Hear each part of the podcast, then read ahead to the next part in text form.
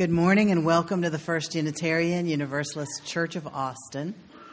We're a spiritual community dedicated to a free search for truth and meaning, and we're very glad you're here. I extend a special welcome to those of you visiting with us today. We come from a long heritage of teaching that there's a spark of the divine in every person.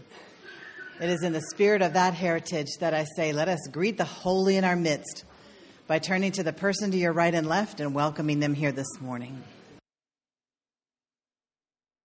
Will you please say with me the words by which we light the chalice, which is the symbol of our faith? In the light of truth and the warmth of love, we gather to seek, to find, and to share.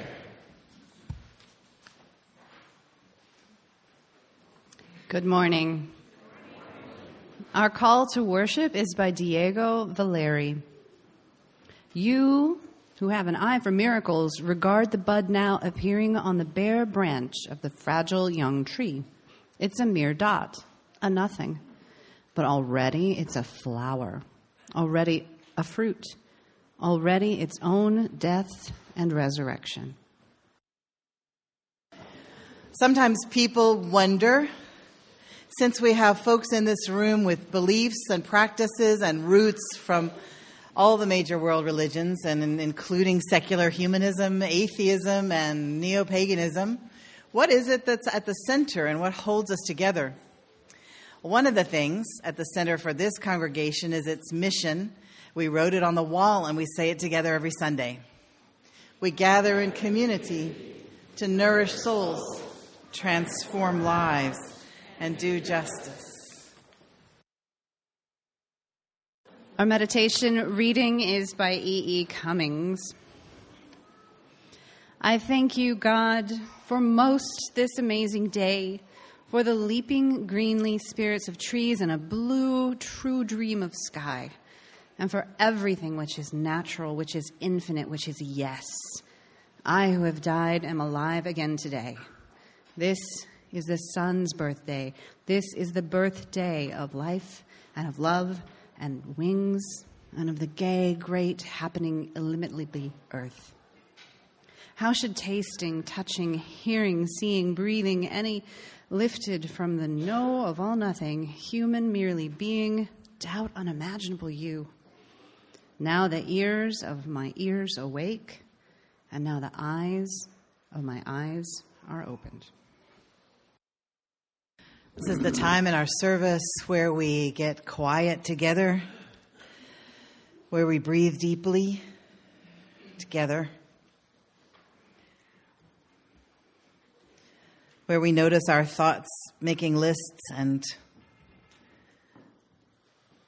making stories and worries. And we just notice our thoughts and gently bring our attention back to our breath.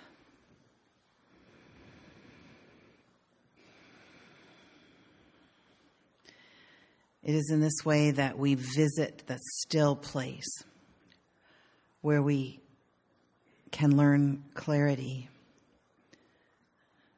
compassion, courage. Let us now enter the wise silence together, understanding that tiny child noises and noises of life are part of silence in this congregation.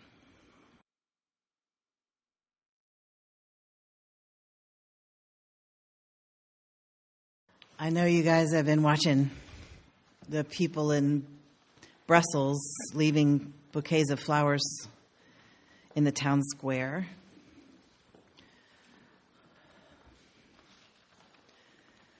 It's an answer to hatred and death, a declaration that life continues, that there's beauty still in the face of death.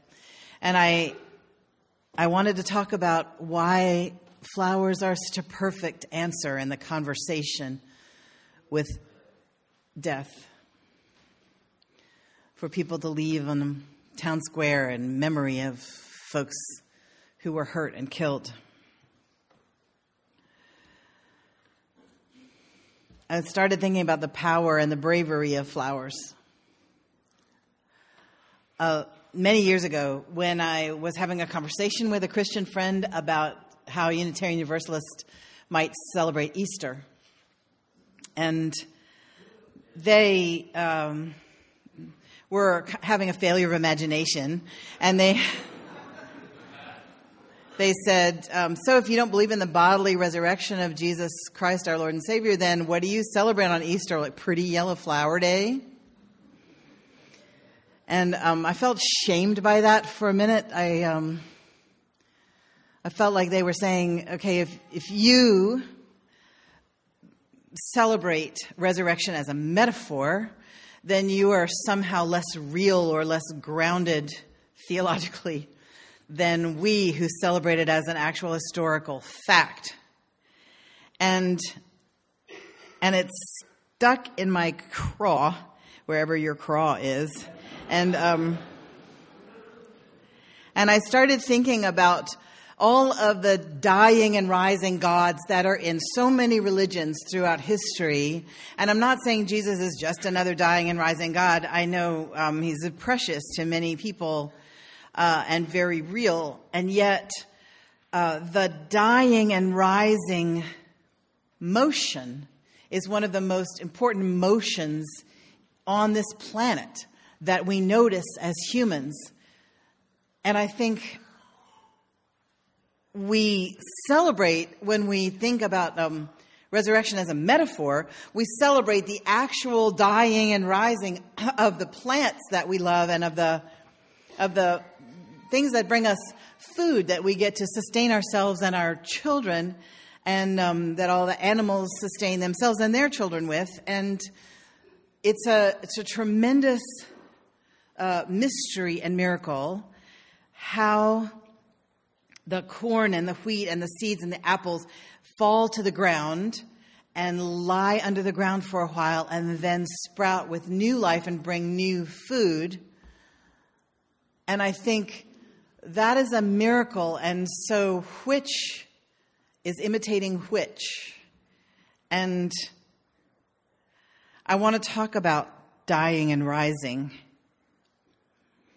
Living things, all living things, are full of the life force. And the life force says, make more life, spread your genetic material, uh, multiply your DNA. And flowers and plants have done that by being beautiful, some of them. And they're not just beautiful for us humans, they started being beautiful 130 million years ago, way before we were here. Because the more beautiful a flower was, the more successful it was as a species because it could get it could attract the bees and the bats and the butterflies. Uh, the dragonflies go down the list if you're a botanist or a whatever kind of scientist studies dragonflies, and um, you you can tell that that they evolved to attract pollinators. And apparently, what attracts pollinators also attracts human beings because we like things with symmetry and things with beautiful colors and things with scent. And so the flowers, to be successful, evolve in a way that attracts us too. And I think we're hardwired on an evolutionary level to notice flowers because back in our hunter gatherer days, if the gatherers saw flowers in a certain place, they understood that that meant that in another uh, few weeks there would be food in that place probably. There would be tubers or fruits of some kind. So you go back to that place as you're wandering and gathering because the flower said, Come back in a few weeks and we'll have something to eat. And so there's a wonderful movie called The Botany of Desire where the whole theory is turned around and that maybe we're not the ones in charge of this whole process, but maybe it's the plants that are getting us to do their bidding, in that if they are successful at being sweet or being beautiful, not sweet tempered, but sweet to eat, or beautiful, then we, the mammals, are more likely to um, gather them and propagate them and take them to our house and give them to our neighbors and they get to travel. Or if they're sweet they get to be eaten and then you know a couple of hillsides later they get their seeds planted by the bear who ate the apple and they get to travel that way see new parts of the world because they attracted mammals by their sweetness or their beauty and so the successful ones get to be propagated, fertilized, pampered, sold at Lowe's, um, planted in our gardens, given more territory, and even have special environments prepared just for their success, and daily attention from the gardeners, and sometimes even talk or music we go by the cactus and we go, How are you doing? You to bloom soon? We're sure are waiting for you to do that. We're looking forward to it. And the human soul seems to need that beauty. And you all know the poem by John Greenleaf Whittier that says, If thou of fortune be bereft, and in thy store there be but left two loaves, sell one, and with the dole buy hyacinths to feed thy soul. So some plants attract attention and get pampered by being beautiful, and other plants attract attention by being good for you, by being medicine or food. And so you learn if you're a, a bear or a cat um, or a giraffe to eat certain things when you have a stomach ache. And so you eat those plants, and then they get propagated and they get cultivated because they're good medicine. And right now, the, the best and smartest gardeners of our era are spending time, money, and risking a high risk lifestyle on a plant called cannabis. And that plant is being tended so carefully and given everything it needs and asks for and um, have they have machinery that gives it just the right water and just the right temperature and just the right amount of light. And if it's withering in the least little bit, the armies of gardeners come in and say, How can we help you feel better? And um, what do you need? We're going to give you whatever you need. Now, that's a successful species. and if it gets too dangerous for it outside, if people are looking for it or mm, bring paraquat on it or something. Then the gardeners bring it inside. Oh my gosh, this plant. It got too dangerous for it outside, so they bring it inside.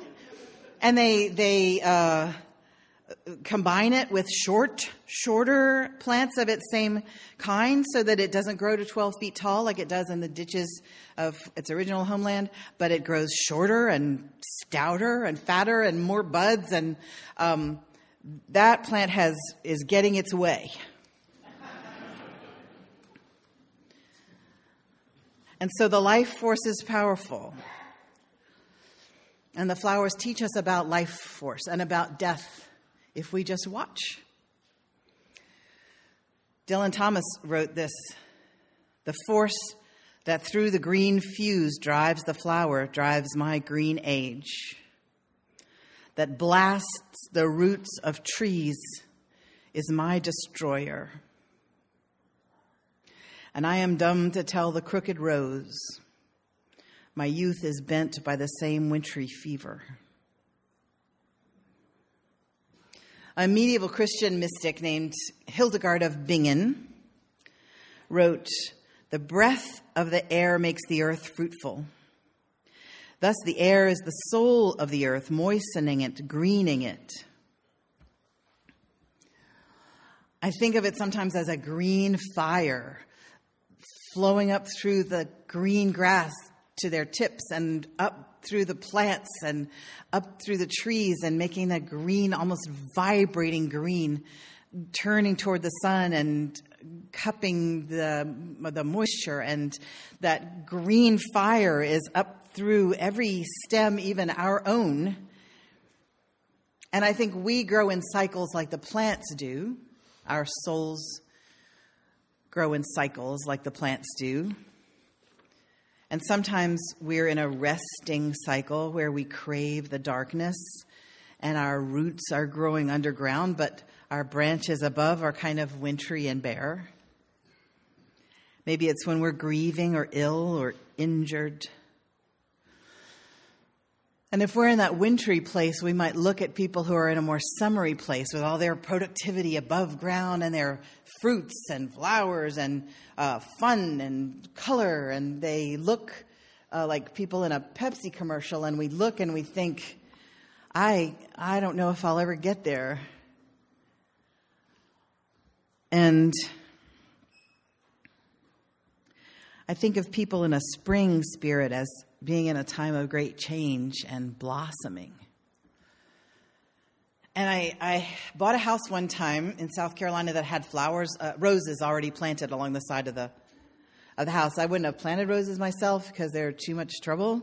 But um, these roses just bloomed, and all I had to do was uh, cut the dead heads off and avoid the fire ants that lived in their roots. And um, they bloomed until November every year, generously.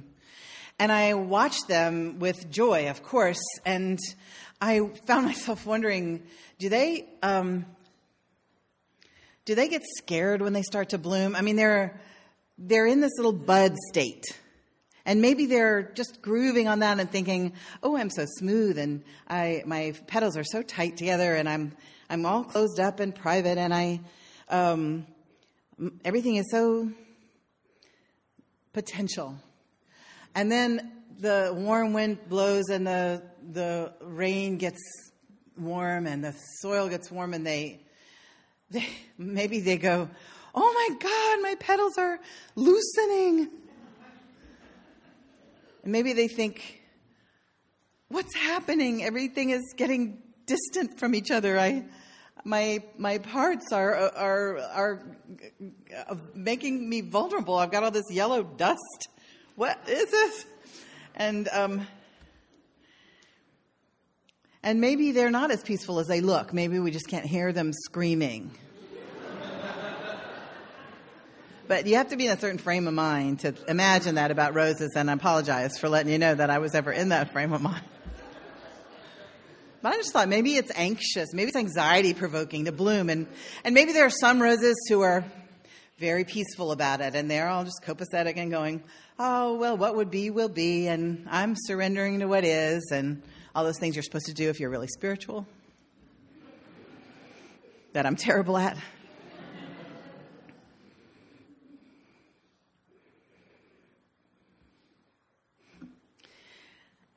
And I think maybe the roses start to, you know, accept what's happening in each stage with grace. Because the same green fire that shoots up the stem of a rose and causes it to bloom also causes the petals to eventually bloom so widely that they just fall off. And then the rose hip forms, and the rose hip gets eaten by the, the birds or the uh, people who want vitamin C, and um, or they just burst and the seeds inside it go into the ground and make more roses after they've been there for a while in the ground. And so we watch flowers for our whole life and we talk about how our life is blossoming, or we talk about how we're in very fruitful time, or we talk about spreading our seed, or sowing our oats, or our words and deeds and offspring feel like this is how it should be. And and we have the experience of resurrection in our lives sometimes when everything feels kind of dead and underground and then life comes again. And this is the green force the fire the life force that unitarian universalists sing about and worship. And what better thing to worship. And what better use of life is it than to grow to an acceptance of the cycle of birth and death and everything in between seed time, budding, fruit, life and death always weave together on Easter Sunday. And when I think about death, I think about a weekend when I was camping with friends and um, everybody was kind of doing a, they were in the cook tent cooking or they were playing guitar by the fire or they were reading and I was in the hammock just looking up at the green leaves of the trees and thinking that this particular green was so powerful in my life. This green that you just, you get soaked with light through this color green when you're just lying under this tree. And I thought, that is what I want to be part of. I want to be this color green when I die. That's a good afterlife picture for me. I want to take the minerals and carbon that are in my body and spread them underneath this particular tree and have the rain wash me into the ground and have the roots soak up the nutrients from what I am at that point and then draw me up the xylem and phloem in the trunk and come out through the leaves and and be part of that green. I think that would be a really good afterlife and and I'll be happy. And I might even get reincarnated, you know, if a caterpillar eats that leaf, then am I a caterpillar for a while? And then if a bird eats the caterpillar, I'm a bird for a little while. And then, I'm sorry, but my cat will eat the bird. And um, we hope it just stays outside while it does that not bring it inside like it did last time. Um, and so maybe I get to be a cat for a little while, and that is a good afterlife for me. Unfurling in the sun, ready for whatever happens next. And sometimes I think that my spirit will be floating in the ocean of love that I call God. And maybe I will see people that I used to know and love. I don't know. But I think I will understand then that even when we were in bodies alive, or when I was a leaf and they were a horse, um, there was never any separation between us anyway. That's my belief. And that feels like religion to me. So I celebrate Pretty Yellow Flower Day, not as a metaphor for anything, but as the real life force, the way it happens and the way it'll happen to you and me. We're just part of everything. Holy, holy, holy. And I'm going to end with a poem that my friend Mary Fagan wrote. It's called Beauty First. Listen, I learned something this morning. Fruit comes from flowers. Do you get it? See, results come from joy and beauty first. You don't hammer seeds into the ground and wait for breakfast. The important step is in between. You graciously plant 10 seeds or a thousand, and then the seeds sow quietly and invisibly in comfort and heat, drowning and dryness. Well, the seeds either die or open up. And if they open up, mind you, if in their own time they graciously come up for you, what do they do first? They bloom.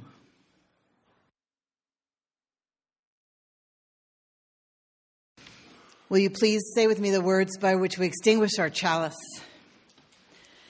We extinguish this flame, but not the light of truth, the warmth of community, or the fire of commitment these we hold in our hearts until we are together again.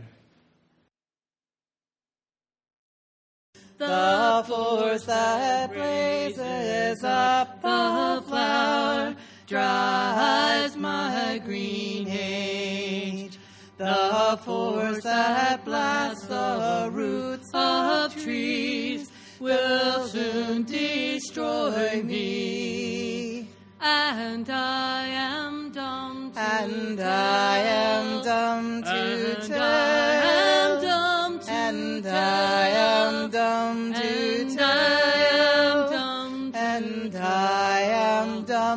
and to the crooked roads. Go in peace. This is a production of the First Unitarian Universalist Church of Austin.